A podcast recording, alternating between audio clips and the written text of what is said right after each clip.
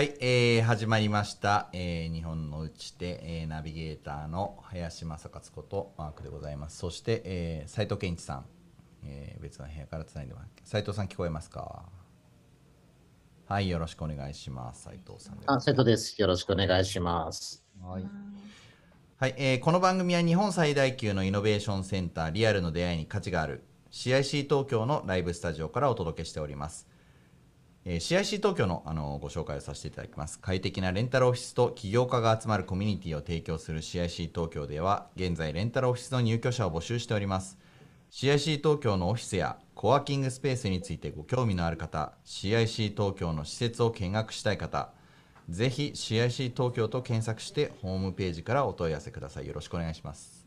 えー、番組への、えー、ご意見、ご感想は、ハッシュタグ CIC 東京をつけて、えー、ソーシャルメディアで CIC 東京の公式アカウント宛てに発信をお願いいたします。はい、えー、というわけでですね、本日早速ゲストの池桃子さんに来ていただいております。池さんよろしくお願いします。お願いします。はい、素晴らしいですね。今日はちょっと、お願いします。時間を繰り上げてということで、急遽、えー、ご参加いただきましたが、晴れてきましたね。今日いい天気ですね。うん、池さん晴れ女ですか？多分。ああやっぱりねこう撮影をねいろいろしたりする人はやっぱりね晴れ女、うん、晴れ男じゃない。僕はあの連勝記録を持ってますので撮影行くと必ず晴れるという感じです。ごい。今度呼ばせてください。怪しかったら。はい。もうそういう感じでよく呼ばれてます。これ大事なんですよね。イベント会社の社長が晴れ男か、うん、あどうかっていうのは結構大事。結構大事。ね。あのそれだけで仕事来ますからねあの、皆さんマークまでぜひあのイベントの仕事をください。はい、えー、というわけでそんなところでお届けしたいと思います。本日はですね、えー、じゃあまず打ち手会議の、えー、紹介をしていきたいと思います。はい、えー、打ち手会議でございます。打ち手があれば道が開けるということですね。はい、えー、著名人専門家の皆様に日本を良くする解決手段打ち手をお伺いする25分のライブ配信企画ですというところなんですけど今日は45分という。贅沢ですね、はい、特大版ですね。早く来すぎたばっかり。捕まっちゃって。ちょっと理解できてない繰り上げの意味をできて理解できてないまま「はい」と。2つ返事で。よろしくと。お願いします。はいお願いします、はい、はいで次のスライドですね。はい、えー、45回になりましたもう、皆様。すごい。はい。もうねすごいですよね。いつからやってらっしゃるんですか？これいつからやってるんでしょう？去年ですかね。去年あのやっぱりあのコロナでですね世の中の発信がすごい暗いのばっかりになってしまって、うん、なんかまあ人を責めるような内容ばっかりだったんで、うん、あこれって何て言うか全然こう何の解決にもならないよなと思ってですね、まあ、人を傷つけ合うのを見るのがすごく嫌だったので、うん、まあ、なんかできないかなっていうふうに考えて、まあ、打ち手会議というのを始めましたと。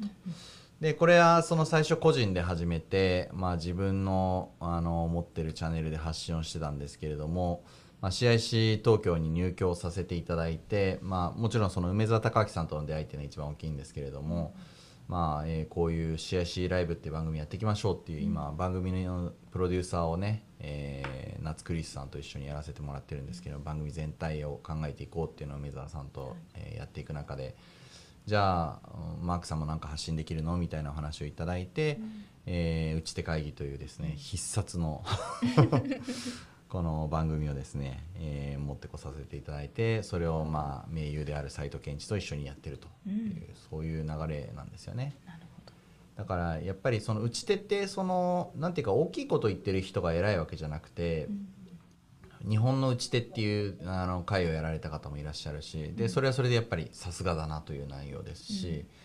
あの今回のねあの池さんの、えー、ソーシャル展開ビジュアル作りの打ち手っていう、そのえー、もっと、えー、より皆さんの身近なところですぐ、えー、使える打ち手っていうのはこれも世の中を変革するための必要なその材料というかですね、あの手段だと思ってますんで、まあ、そういったところを世の中に提供していきたいなということで、打ち手、はい、会議、はい、CIC 東京、はい、CIC ライブということでお届けしてるんです。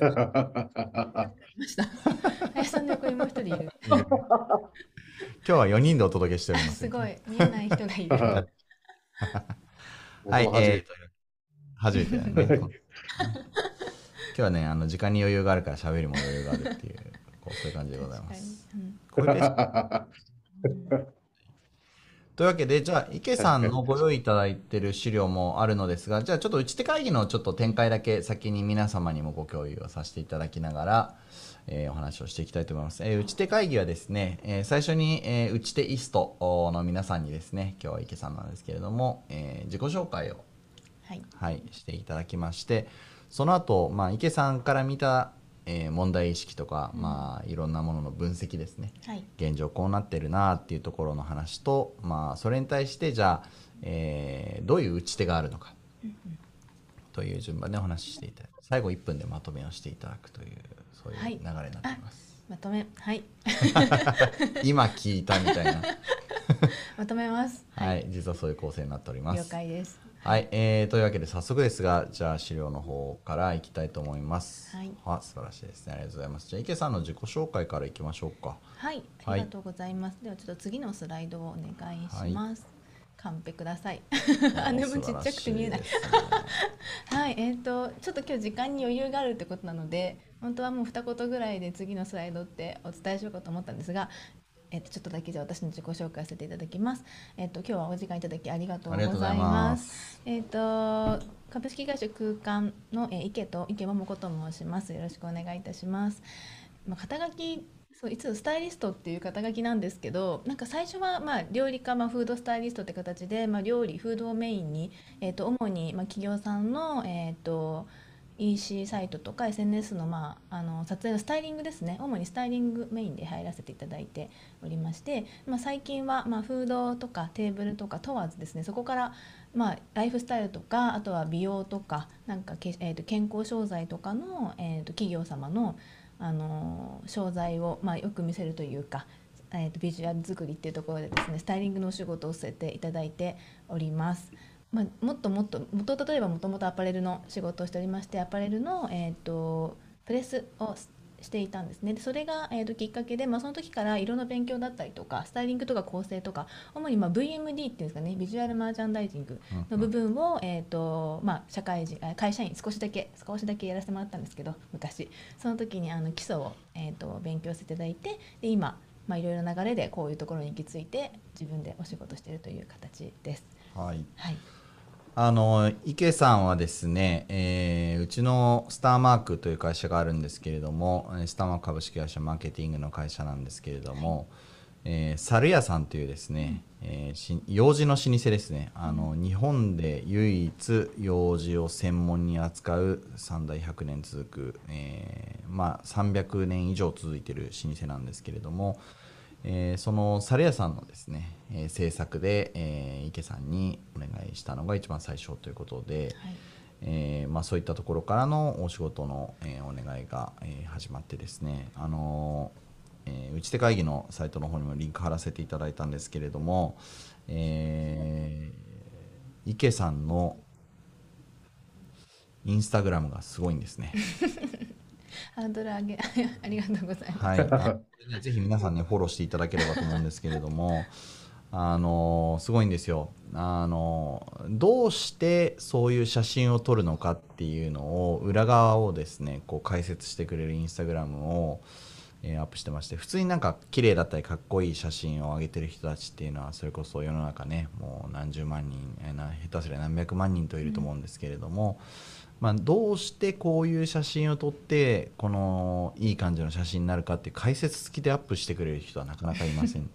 ねえー、と仕事で最初ご一緒してわあこれは素晴らしい写真だなというところで始まったところなんですけれども、まあ、今日そこら辺のね事例をたくさん持ってきてくれてるんですけれども、はいまあ、そういったところの、えー話から始まって、えーインスタグラムとかも素晴らしい内容になってますので皆さんそういったところを、えーご紹介できればと思っております。はい、えーそうしましたら続きをはいありがとうございます。えっとでは今日はですね今ちょっと林さんからもご紹介預かったように、えっと主にえっとソーシャルデザイン、まあ SNS の中でもインスタグラムですね。今どこのまあ個人でブランド持っていらっしゃる方も企業さんで持ってる方ももちろんもうインスタグラムは絶対もうこんなに無料で大々的にダイレクトに広告で打てるところってないのでしかも絶対にいいお客さんちゃんと理想のお客さんキャッチアップできる理想のツールだと私は思ってるのではい、インスタグラムとあとはまあ EC サイトとか、うん。うん。まあ、なんかそこら辺もまやっぱ持ってる企業さんいっぱいいらっしゃると思うので、うん。そこのちょっと関係性とかそれそれを作る時のビジュアルのなんですか、ね、作り方とか考え方の概念みたいなところを少しお伝えできればと思っております。皆さんですねぜひ番組のですね最後まで聞いていただければと思うんですけれどもなんとですね EC サイト、えー、400倍売り上げあそうです。ちょっとあの、はい。資料にやらしく突っ込んじゃったんですけど。やらしく。ああいいですね。やらしいの最高です。なので、えーなんとですねビジュアルを変更して EC サイトの売り上げが400倍になったっていう事例もあります、400倍ってねすごいですね。そうですね。はい、なので、まあ、そういう事例も含めてお話ししていきます。で、質問などある方はですね、ハッシュタグ CIC 東京で、えーぜひつぶやいてください。はい、じゃあ、ぜひ。はい、ありがとうございます。えーっとじゃあ1枚目のスライドがいきますね。えーっとまずソーシャル展開におけるビジュアル作りとはというところで、まあ、基礎の基礎の部分ですね、まあ、あくまで私が考えているところなんですがお伝えさせていただきます。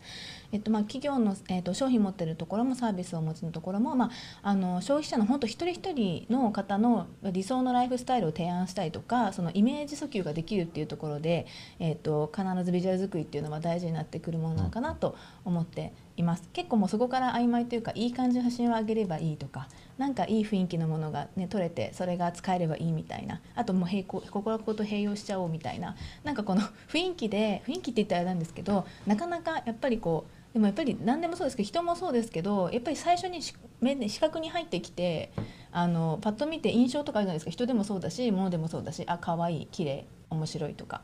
なんかそこの一番大事な根底を要は、まあ、SNS 運用の代行とかいろんな多分会社さんもあると思うんですけどまずなんかその仕組みをどうこうっていうよりはその時に、えー、とその素材っていうのもちゃんとこだわってというか考えて作らないとあの結局要要はいいシステム入れてもそれを最初に見てさ視覚的に見るのはその最初のビジュアルだと思うのでなんでそこの部分はですねイメ、えー、と消費者の一人一人の方に理想のイメージとかこちらからご提案することができるっていう。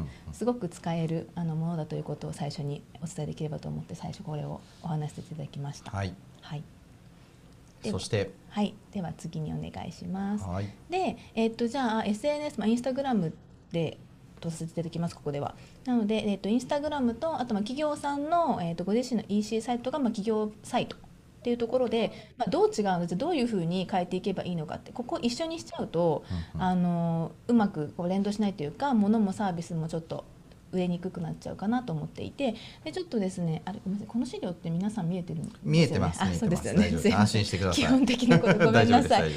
はい、で、えっ、と、大きく分けて、左側の、えっ、と、方に貼らせていただいたお写真、これ両方ともスタイリングと写真は、私の方で撮らせていただいた、ちょっと某。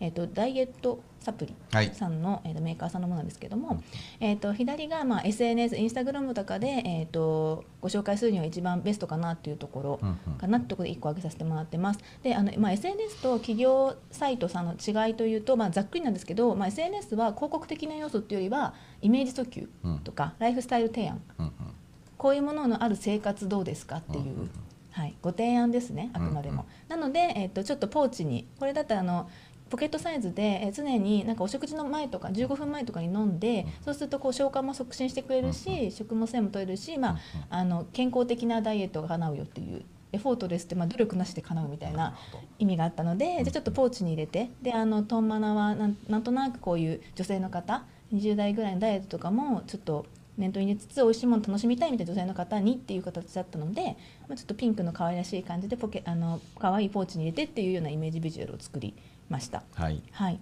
でただ一方右側のお写真だと本当にもうそのエフォートレスさんっていうその、あのー商品自体がまあいろいろな、まあ、フルーツのフルーツの成分だったりとか、まあ、いろんな漢方的ないろいろエキスだったりとかが入っているっていうかなり成分にこだわって作ってらっしゃるところだったのでもう企業さんの EC サイトとか企業サイト飛んできてもらったらこれぐらいズバッともううちはこういうものを出していますっていうところをアピールしてもいいかなっていう形になりますね、なのでまずもうここでもどちらもなんかどっちに出してもいいじゃんって結構思われがちだと思うんですけど多分初めてこの商品の何か広告とかを見て、パッと飛んだ時に初めからこの右の写真を見ると、まあなんかいろいろ入ってる、まあ、そういうヘルシー系の商品なんだなみたいな 感じで終わっちゃうかなと私は思っていて多分多くの方がまあそこまで汲み取れないと思うんですよ、うん。そのこれを見てどうって、可愛い写真だね終わりみたいな。うん。でも左左の写真をまず例えば SNS あのインスタグラムとかでまずパッと見見た場合きっとあなんだろうこれみたいなポーチに入れて何か携帯できる、うん。なんかまあ飲み物な食べ物なのか、うん。塗り薬なのかわかんないですけど、うん。何かだなと、っうん。ていうところから、はい、まずはふわっとなんだろうって思うそのなんですかね視覚でなこうなんだろうって気になってもらうっていうのが大事なので SNS のうん。インスタグラムの場合は。うん。なのでこれぐらい、まあ、ちょっと微妙な差かもしもしかしたらどちらも綺麗な写真って思っていただけたら微妙な差かもしれないんですけどきちんと意図を分けてでどういう訴求をしていくかっていうのを分けて考えていくっていうのが大事かなと思ったのでまずは、えーとまあ、この関係性 SNS と企業サイトの関係性ってところを最初にお話せていただきました。はい。はい、まあ池さんと話しててあの面白かったのが、まあ、結局ソーシャルと EC と同じ写真使ってる人がいますねと。最悪ですみたいなことを言ってて。そりゃそうだよねみたいな。まあ、最悪ですっていうのはね言ったかどうかっていうのはまあ別の話なんですけれども、はい。まあ、結局同じだと効果がないわけですよね、そのサイトを見てだからインスタグラム見てあなんか雰囲気いいなと思ってね、あのこうわざわざ EC サイトに来てくれたのに同じ写真を見せたところで何の意味があるのかと。はいそこではより詳細な情報をきっと知りたいはずですよねと、もうニーズが変化しているにもかかわらず同じ写真を見せるなんてそんなことあっていいの？ということを言っててなるほどねと思った わけですね。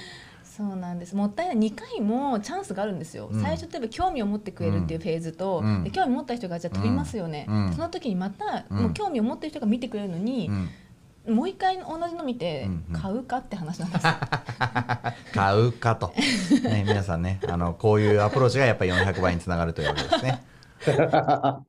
全部が全部ダメじゃないんですけど、はでも絶対分けた方がそうですね。別物です。そうですよね。はい、はいというところをお伝えして。では次のスライドお願いします。はい。はい、でここは多分ちょっと時間ないかなと思ってシュッと飛ばそうかなと思ったんですけど時間がたっぷりあるから、はいでもそんなに話すことないからシュッといきますね一応あのインスタグラムが今日は大事ですよっていろんなことできますよってお伝えしてもらったので、まあうんあのもしかしたらご覧になってくださった方がインスタグラムそもそもどんなことできるのか、うんうんもしかしたらちょっとクエスチョンな方もいらっしゃるのかなと思ったのありえますで、ね。ビジュアルっていうところのアプローチだとかはい。他もあるんですけど、まあ、とりあえずインスタグラムでできることっていうのは私の方でちょっとまとめさせてもらいました。はい。えーとまあ、一つ目が、A はまあフィード投稿ですね。その、えー持続的なアプローチができる要はポストしたらずっとあの自分が消さない限りずっと半永久的に残ってる宣伝の、うん。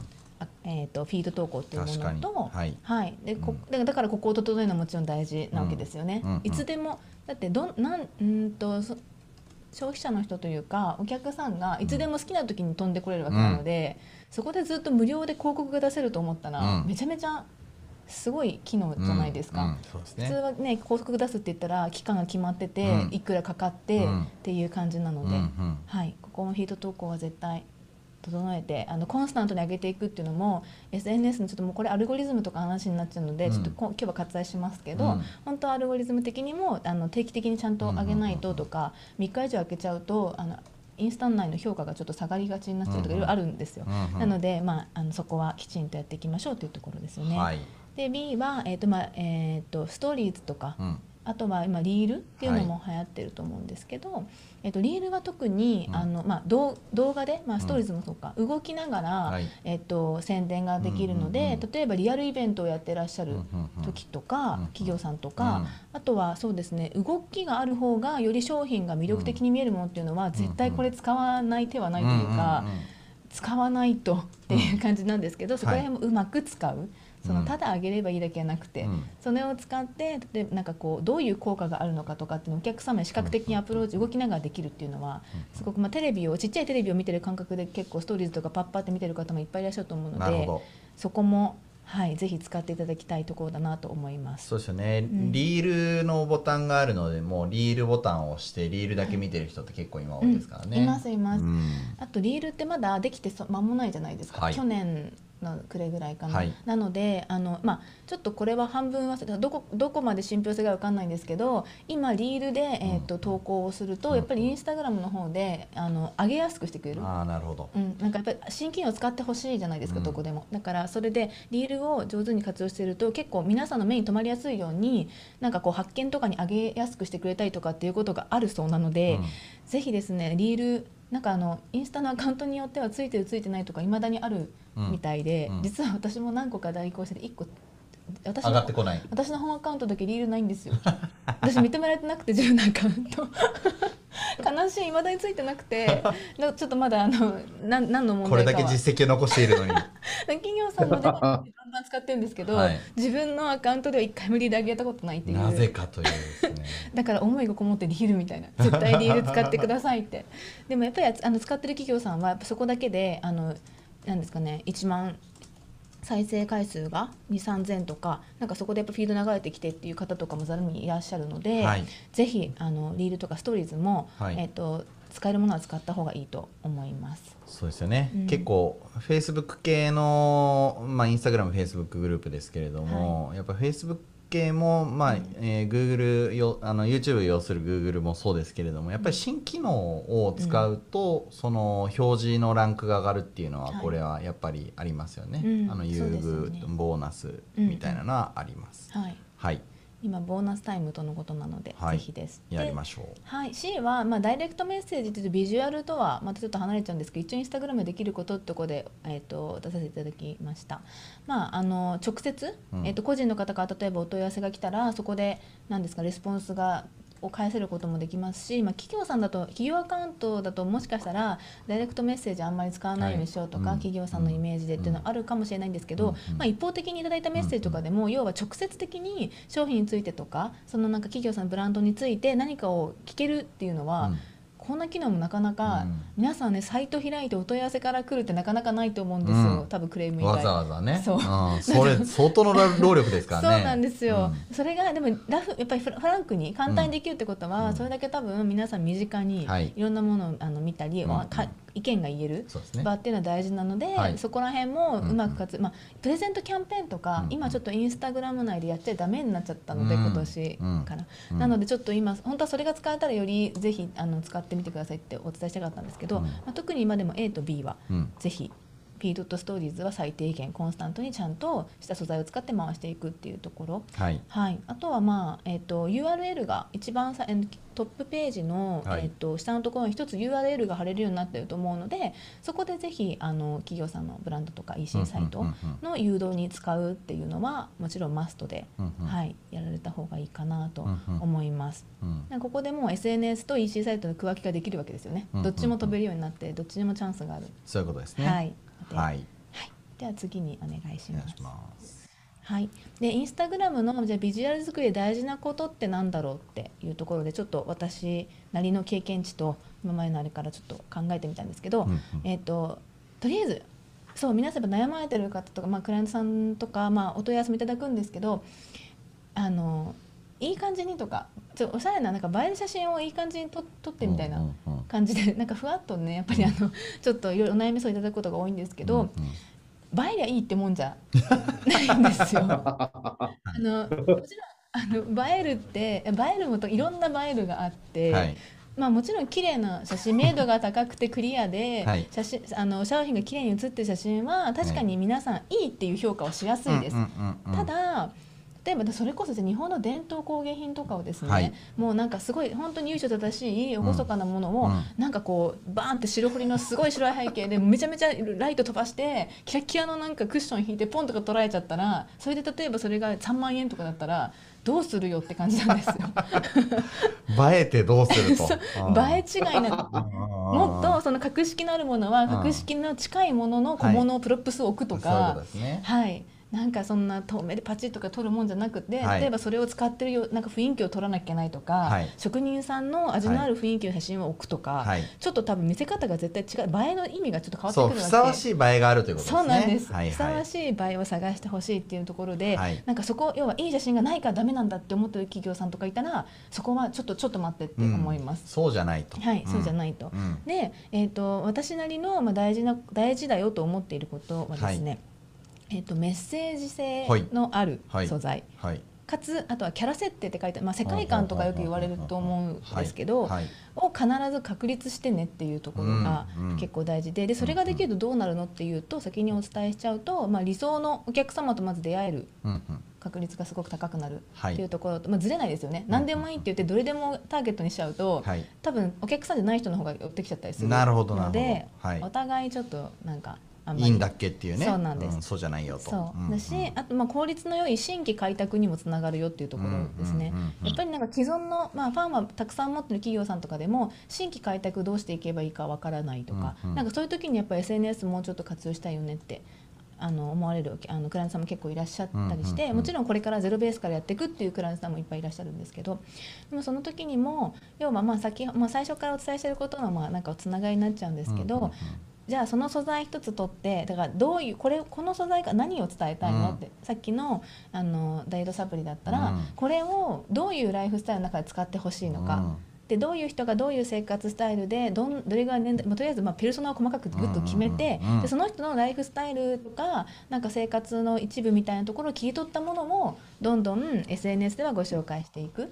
そうするとそれに近いあ私こういう生活したいっていう方もいればあ私今こんな感じだからこれ足りてないと思う気になるみたいな感じでそこに、えー、と理想のというか求めていたお客さん勝手に集まってくるうん。と思うんですね。うん。うん実際そうなんですよ。そうですね。まあ、発信してる内容に一貫性がいかにあるかっていうところですねそこはそうですねね、うん。そう発信の一貫性はもちろんであとは素材もうん。なんとなく雰囲気がいいとか、うん。なんかこんないいいい感じにって言われちゃうとちょっともったいないとかずれちゃうよっていうね、美容室に行ってなんかいい感じにしてくださいって言われても あなたのいい感じと私のいい感じも違うし、うん。ね、どう捉えられたいのっていうね、はい、そうなんです。それありますよね。はい、うん。っていうところでちょっとお伝えさせていただきました。じゃあはい。次お願いします。で実際にじゃあ、えー、とごめんなさい企業さんのアカウントだとちょっとあのオープンすぎてしまうのであの私のこあ個人アカウントでちょっともうあれなんですけども、はい。えー、とさっき林さんにもご紹介いただいたような、えー、とじゃあ私はじゃあ自分のアカウントを、まあ、コツコツ今伸ばすことをやっぱり目標にしていて今、い1万まあ5 5000 0人ぐらいですかいね。ますね。はい、うん。あのファンの方見てきてくださってじゃあどういう発信をしているか。で結構まやっぱり毎回ポスト2日に1回とかは必ず最低でもポストしてるんですけど、うん。1回の投稿大体56人から10人ぐらいは、えっと新しいお客あの、うんファンの方が。フォロワーが増えていて、まあ、もっと大きく増えてる方いっぱいいると思うんですけけど、でもあの私自分の顔を撮ってパチッとかで別にあの男性ファンフェイスとかそういうアカウントではないので あくまでも何かメリットのあるというか役に立つことを発信してどれだけ伸ばせるかっていうのはい。もちょっと目標に最近やらせてもらってうん。いて、でちょっと林さんからもあのお褒めをいた言葉をいただいたやつもちょっと載せてるんですけど、まあ、ちょっとどんなふうに例えば、えー、とやってどんなことをやっているのかと。でそれでどういう効果があるのかとちょっと合わせてご紹介させてください。最初は、えっと、左上ちょっとごめんなさい。全体のトーンが似すぎてて分かりづらくて申し訳ないんですけど、えっと、私の場合はですねまず、まあ、ライフスタイルシーンっていうのかもしくは、えっと、スタイリングメモっていうものを大体載せるようにしています。うんでライフスタイル支援取る時に結構あのどんな風に取ったらいい感じに取れるのかとかっておといあの質問いただくことも多いんですけど一番簡単なのはですねハンドイン、まあ、ハンドインってこれ多分私が勝手に作った造語で、うんうんうん手を入れるっていう単純に。はい。手入れるって結構割と多分初歩的誰でもできるし、うんうんうんうん。男性女性問わずにできますし、うん。それだけでちょっとなんか生活してる雰囲気が足入れるより多分簡単だと思うんですよね。そうですね。はい、足もいいんですよ。でも、うん。あの外人の方のピンタレストとか見ると綺麗な足がうん。映ってて、ありますね。ありますよね。あれはあれですごい素敵なんですけどあれ結構あれは難しいし、ん。2人いた方がいいんですよね。自分で取るの結構大変。そうですね。はい、足開いちゃうのであーそ多分。そう。そうですね。こうやってやると開いちゃうのでうんまずは手を入れるっていう、まあ、でも入れ方とかも最初ぎこちないとうんなんか指がこう、ん。なんかわざと入れてる感とか出ちゃったりするんですけどなんかそこは練習でこの商品どう思ったらうん。なんかナチュラルに持ってで手が入るとその肌の部分に映ったものが商品だとそこがやっぱり目いくんですよね。ああ手の持ってるところにそうですよね。行きますねやはり。左上とかだと、まあはい。あれは、まあえっと PR でいただいたものだったんですけど、はいえっとそうあの塩麹の PR で、うんうん。やっぱりちょっと白くてシンプルあのパッケージシンプルで可愛いんですけど、うんうん。あのフードとかと一緒に入れちゃうとやっぱりちょっと霞んじゃうんですよね。うんうん。でなんか時間置きするとなんかどうしたんだろうみたいな、うん。なんかあそしかも PR 感強くなるというか、うん。それをなんかちょっと手で持って、うん。これかけてみたいな感じにちょっとこう添えるだけで、パッとこうなんか生活の雰囲気が見える動きが出ますよね。そうなんです。なるほどなるほど。でそこの余白が埋まるので、うん。なんか手がない部分結構やっぱ空いちゃうんですよ、うんうんうん。でも手が入るだけでそこに一つあの自然自然な余白埋めができるので、うんうんうんバランスも良くなる。なるほど。っていうところでハンドインは、うん。ぜひあの個人でなんか、うん。あの趣味でやってる方も、まあ、企業さんで回してる方も、ぜひちょっと一つやりやすいと思うので、うん。ぜひトライしてみていただけるとあこれ素晴らしいですいいねと思います。はい。はい、で、えー、と次から、まあ、スタイリングメモというところが、うん今私が主に投稿していて結構あの好評いただいているのでちょっと何個か載せさせてもらったんですけど、えー、とひ右上の2枚ですね、うん。一応ビフォーアフターというか、えー、と完成写真を1枚目に大体載っけてスワイスワイプしてもらって2枚目にじゃあどういう意図で作ったかっていうのを載せてるんですけど、えー、私との好きなシリーズですねこれね。あと3つ続きますか。ら。うん、なんでこうなるのかっていうね 素晴らしいです。はい。全然。でなんかもうこれに関してはあくまで私の頭の中をお伝えするって形でちょっと本当簡易的なメモを書かせてもらっています。で、えー、と左あ右上の2枚ですね。またちょっとハンドインしていてパスケース黒いパスケースが写ってるうん。うん写真なんですけど、まあ、左が完成でこれはこれもやっぱ PR でやらせてもらったんですけどやっぱりえっ、と何ですかね。まあいろいろ置き方あるんですけど一番は簡単にあのパッと目を引く置き方としてやっぱ真ん中に置くっていうのが一番シンプルに、はい。はい、あの一番生えやすいんですね、うん。ただ真ん中にポンって一個だけ置いてもえってなっちゃううんので,、うんうんでその周りにバーってこう賑やかしを置くんですが、はい。でも最初に位置を真ん中で決めちゃえば、それを視点にしてその周りにを囲うように置いていけば一番バランスが取りやすい、はい。なんかいろんなもの置いてから最後にポンとか置いちゃうと、うん。うんやっぱりえ結局どれだっけとかってなっちゃうので大体まあ9分割とかに分けて大体真ん中に対象物が入る。うん。でかつまあハンドインしてハンドインの手も真ん中にあればもう全体的にそこがやっぱ目がいくっていう。なるほど矢印とかこうあるとやっぱそこ見ちゃうじゃないですか。そうですよね。れと一緒で手の方向のにあるもの。うんにあのメインのものがあると生えやすいよそうか手はね矢印の代わりなんですね。なります。うん、わかりやすい。です。うんうん。はい。なのでこういった形で例えば真ん中に置くかつ手を絡めるっていうのもありだよっていうようなことをご紹介したりですとか、はい。あとはこれですね林さんが一番あの、ねお気に入り。毎回あ会うたびにあの 褒めてくださる。これすごい。左下のですね、えっと、私もともとはちょっとちらっとファッションのお仕事もさせてもらってたってお伝えしたと思うんですけどやっぱりお洋服好きでコーディネートとかやっぱ上げたいんですよ。うん。でうん、でファッションのブランドさんのお仕事もしてるんですけどでも、まあ、ファッションは趣味なのでただ趣味のコーデ写真でさえも何かお役に立てることないかなと思ったのが、まあ、スタイリングメモだったんですけど、で、えー、とこの時はですねちょっとあの光えー、と陰影のあるところで撮ったんですよね。影がちょっとあるようなところ、で全体的に、えっと私のコーデがダークトーンだったのでなんかそこはちょっと影のあるところに佇むのありだなと思ったんですけど、うんうん。ただ顔周りっていうのはあのあんまり影とかになっちゃうと要はな何撮ってるか分かんなかったりとか沈みがち。うん。どうしてもやっぱり暗い印象になっちゃったりとか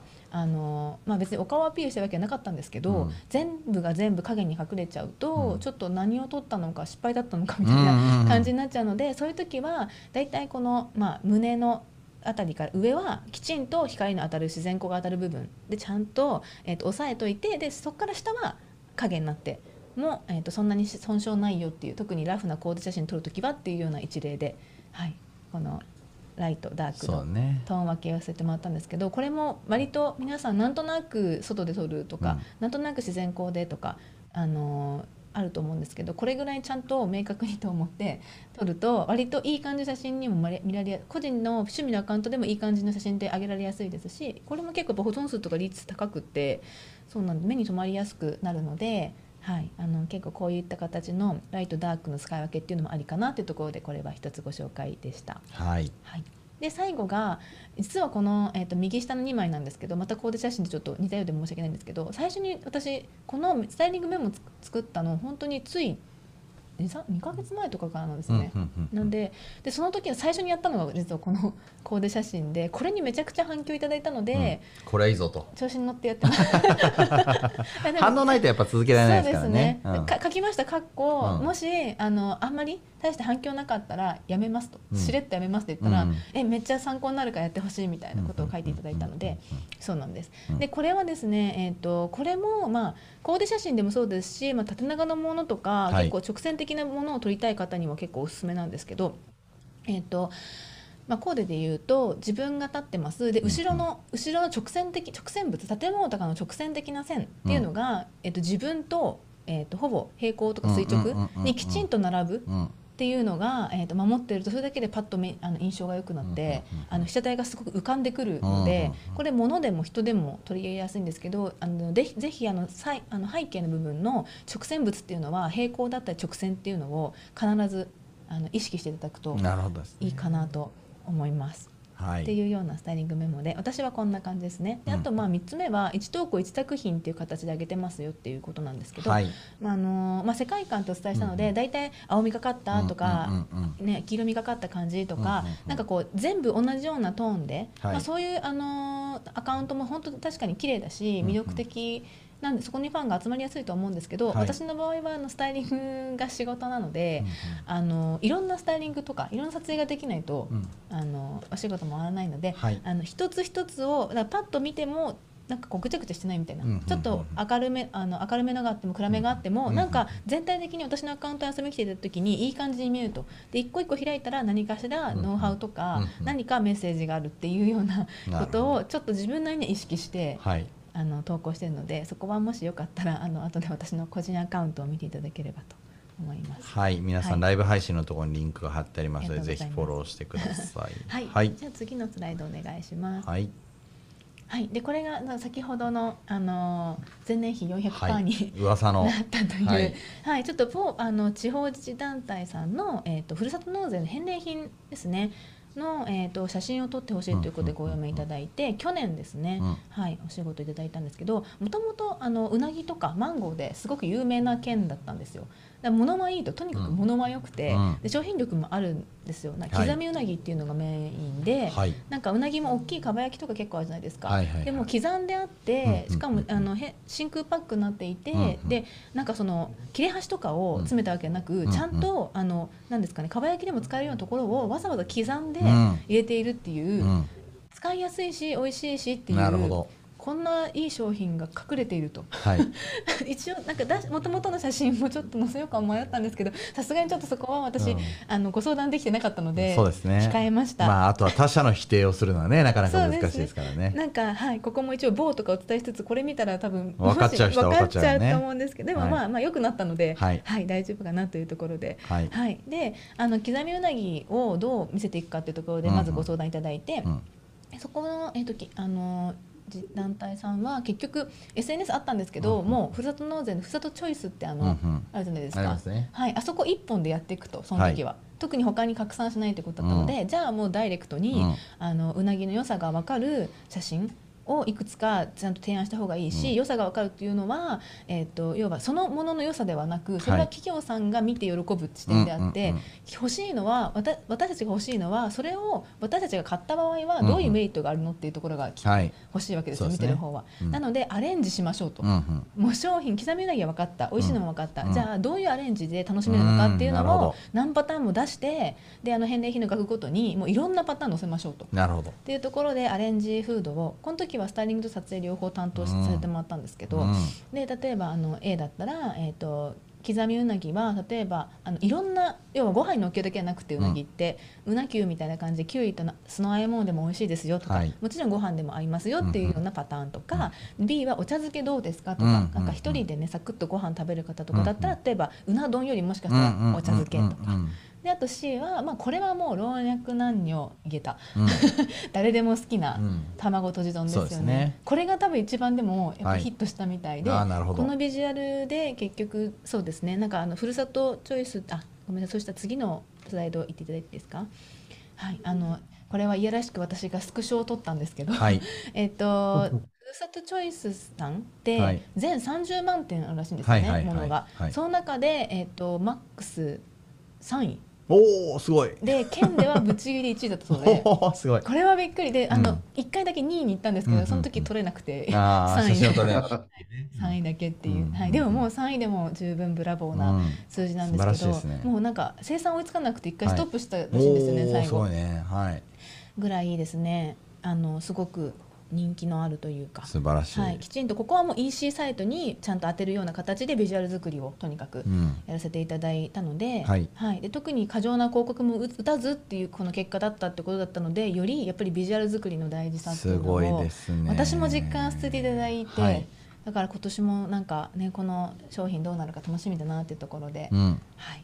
展開が楽しみだなっていう。写真の力でねここまで本当に伸ばしたっていうのは本当に素晴らしいと思います。ーね本当いろんな要素があってっていうのが普通なその中の一個はい。がビジュアルって思われがちなんですけど、うん。これ、まあ、まさにちょっと結構ダイレクトにうん。言ったのかなっていうのが少しちょっと、広告いらずです皆さん。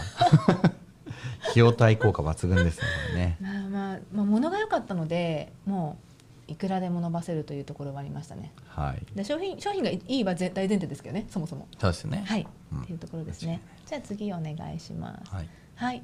で、えっ、と、もうさ、あ、これ最後かな？はい。えっ、と、SNS のじゃあビジュアル作りで、まず真っ先に考えるべきことっていうのを最後にはい書かせていただいていて、っていうのも、まあ、今これから、えっ、と、社内で、例えば運用、自分でやられていこうって考えてる企業さんも、うんうんもしくは、えっと外注ちょっと考えてるけどどんな感じなんだって思ってる企業さんもまずですね、えっとこの3つを先に、えっと社内で揉んでいただいた上で自分たちでやるか外注するかを決めていただいた方が要はわかなんかちょっと伸び悩んでますお願いしますとかって言っちゃうと、いくいくらでもいろんなところがいろんな風に 話持ってきちゃうのでね。まずは自分のしゃ、ま、内々でどうにかできるところは、はい。この3つをまず考えてほしいところで書きました。はい。で、えっと、1つ目が私が字が小さくていつも見なくなっちゃう。はい。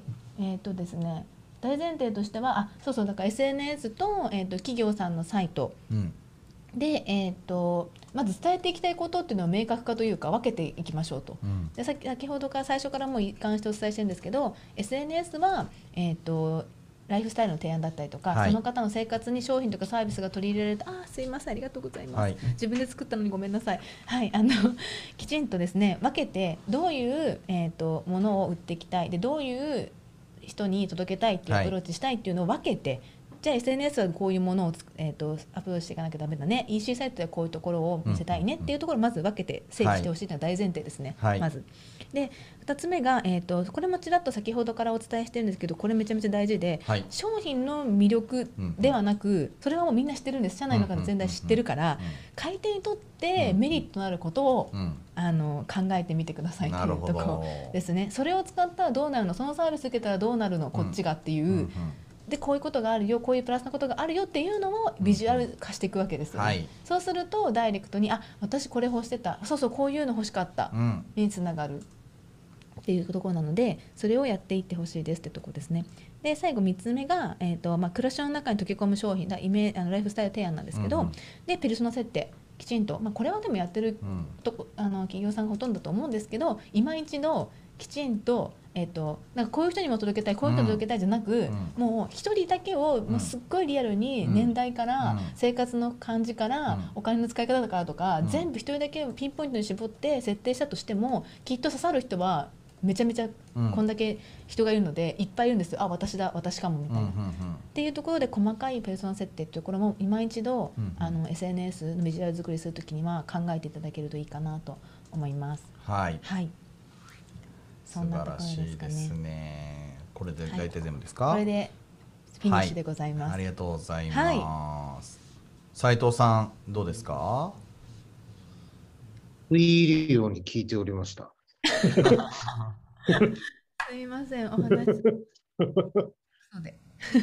でも確かにあの、その先にどう伝えるかの方が大事です。どう受け取っていただくかは、はい。ちょっと一人両がりになりやすいんだろうなと思いました。そうですよね。なんか本当にあの思い入れとかが強かったりとか、商品作りこだわってらっしゃるところほど、やっぱりその良さはいくらでも伝えてくれるんですよ。これはこうでこうだからよくてって。でもあ、それなんだって思って終わっちゃうんですよ。多分消費者の方が一般的な消費者の方見ちゃうと。で企業さんだ企業さん卸だったらいいんですけど、B2C の場合はやっぱそこは、はいはい。はい、メリットを伝えてあげないとやっぱ伝わりにくいってとこがあるかなって思ってやっております。はいじゃあ池さん最後にですねまとめをお願いしております。はい、はい。えー、45の手ソーシャル展開ビジュアル作りのうちで池桃子さんお願いします。はい、まとめとしましては、えーとまあ、ビジュアル作りは、まあ、本当に一貫した、えー、と世界観の構築とかつ、えー、と伝えたいことをまず明確化するっていうとこまずってちょっと明確化してあ難しいまとめって。ごめんなさい、はい。まとまんない。とりあえず。頑張って。はい、あの、はいきちんと、はいえっ、と。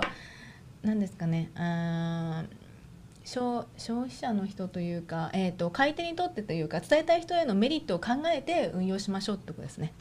はい。はい、なんとなく頑張ってまとめてもらいました。